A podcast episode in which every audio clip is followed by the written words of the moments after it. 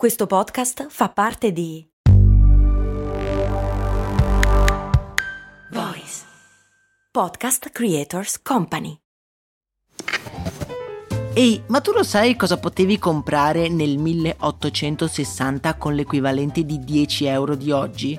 Beh, potevi comprare una casa e nel 1950 una piccola barca. Negli anni 70, sempre con 10 euro, potevi comprarti un vestito elegante. E oggi, con 10 euro, cosa puoi comprare? Un chilo di pane, un kebab? Effettivamente non un granché, ma puoi comunque investirli per il tuo futuro. Come? Beh, su Scalable, un'app che ti mette a disposizione gli strumenti essenziali per costruire una cultura del risparmio. Ti consente di investire in modo flessibile in azioni, ETF e fondi creando piani di accumulo automatici a partire da un solo euro.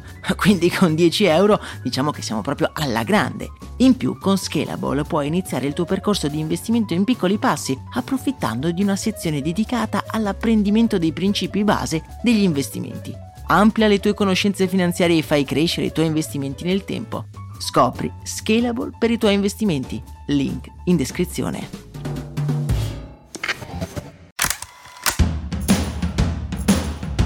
Bentornati amici e amiche qui su Brandy, io sono Max Corona e sono un grande, grandissimo fan della cucina casereccia, quella della nonna per capirci. Sono sempre un po' dubbioso quando si parla di ricercati piatti di caviale o di aragoste. Il mio dubbio si genera anche perché questo tipo di piatti sono molto spesso i più ricercati e costosi presenti sul menù di un ristorante.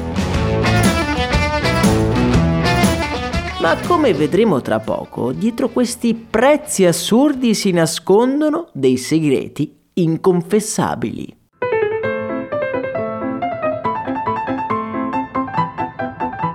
La storia è piena di esempi come questi. Cose che erano considerate un po' da ricchi, che ne so come il sapone o il profumo, poi sono diventate popolari grazie alla tecnica e alla sempre maggiore offerta. Ma può accadere, amici miei, anche il contrario. Per farvi capire il concetto, riavvolgiamo il nastro della storia e andiamo a conoscere l'oscuro passato delle aragoste.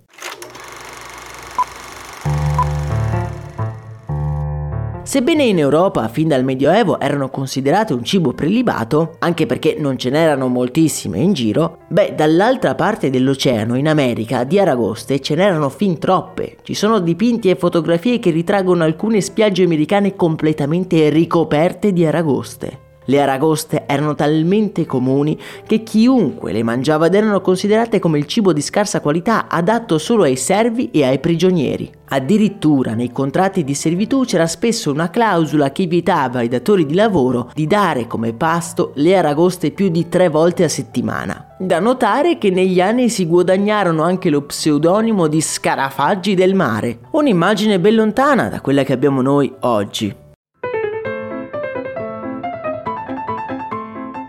Ma qua il dubbio ci sorge spontaneo. Ma come mai tutto ciò? Come mai questi servi non erano contenti di mangiare le aragoste? Beh, assolutamente no. Con il fatto che fossero destinate ai ceti meno abbienti, nessuno si era mai impegnato di cucinarle correttamente. In effetti, se uccise prima di essere bollite, le aragoste rilasciano un enzima che rende la propria carne maleodorante e disgustosa. Pensate che nelle prigioni erano considerate il cibo della tortura e portava spesso i prigionieri ad organizzare vere e proprie rivolte. Curiosamente il cambiamento di percezione si deve anche alla diffusione delle ferrovie. I gestori di questi primi treni cominciarono a servire le aragoste agli ignari passeggeri, vendendole come cibo sofisticato. Ironia della sorte, questi passeggeri lo adorarono e lentamente la percezione delle aragoste cambiò in modo radicale, diventando un cibo apprezzato tanto che il mercato da quel momento esplose. Probabilmente si era capito anche come cucinarle nel modo corretto. La pesca non regolamentata degli anni successivi portò ad una rapida diminuzione delle aragoste nel mare, che fece contestualmente lievitare i prezzi facendolo diventare nel tempo il cibo più costoso che noi troviamo nel menù. Ma le aragoste non sono di certo le uniche, anche le ostriche hanno una storia davvero simile. Super disponibili fino a un secolo fa erano il cibo dei morti di fame. Purtroppo però le ostriche sono molto sensibili all'inquinamento dell'acqua e negli ultimi decenni sono morte praticamente tutte volte facendo lievitare il prezzo e anche la percezione del loro gusto.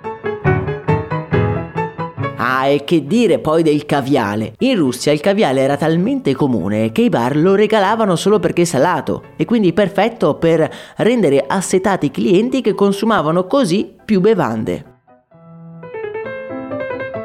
Discorso analogo quello delle lumache e anche in un certo senso del sushi, che era un cibo per i poveri destinato ai pescatori che per far conservare di più il pesce lo avvolgevano nel riso fermentato. Recentemente poi alcuni chef internazionali stanno cercando di rendere gourmet anche, pensate un po', la polenta.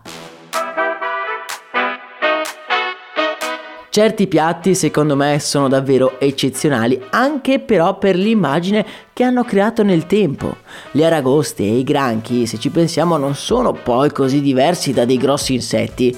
Magari tra qualche centinaia di anni anche mangiare delle, che ne so, locuste sarà una cosa da ricchi. Voi che cosa ne pensate? Fatemelo sapere nel canale Telegram che trovate in descrizione. Spero di non avervi rovinato la colazione. Io vi ricordo che se vi è piaciuto questo episodio potete iscrivervi al canale podcast e lasciare 5 stelle su Spotify. Augurandovi una serena giornata, io vi abbraccio forte. Un saluto da Max Corona.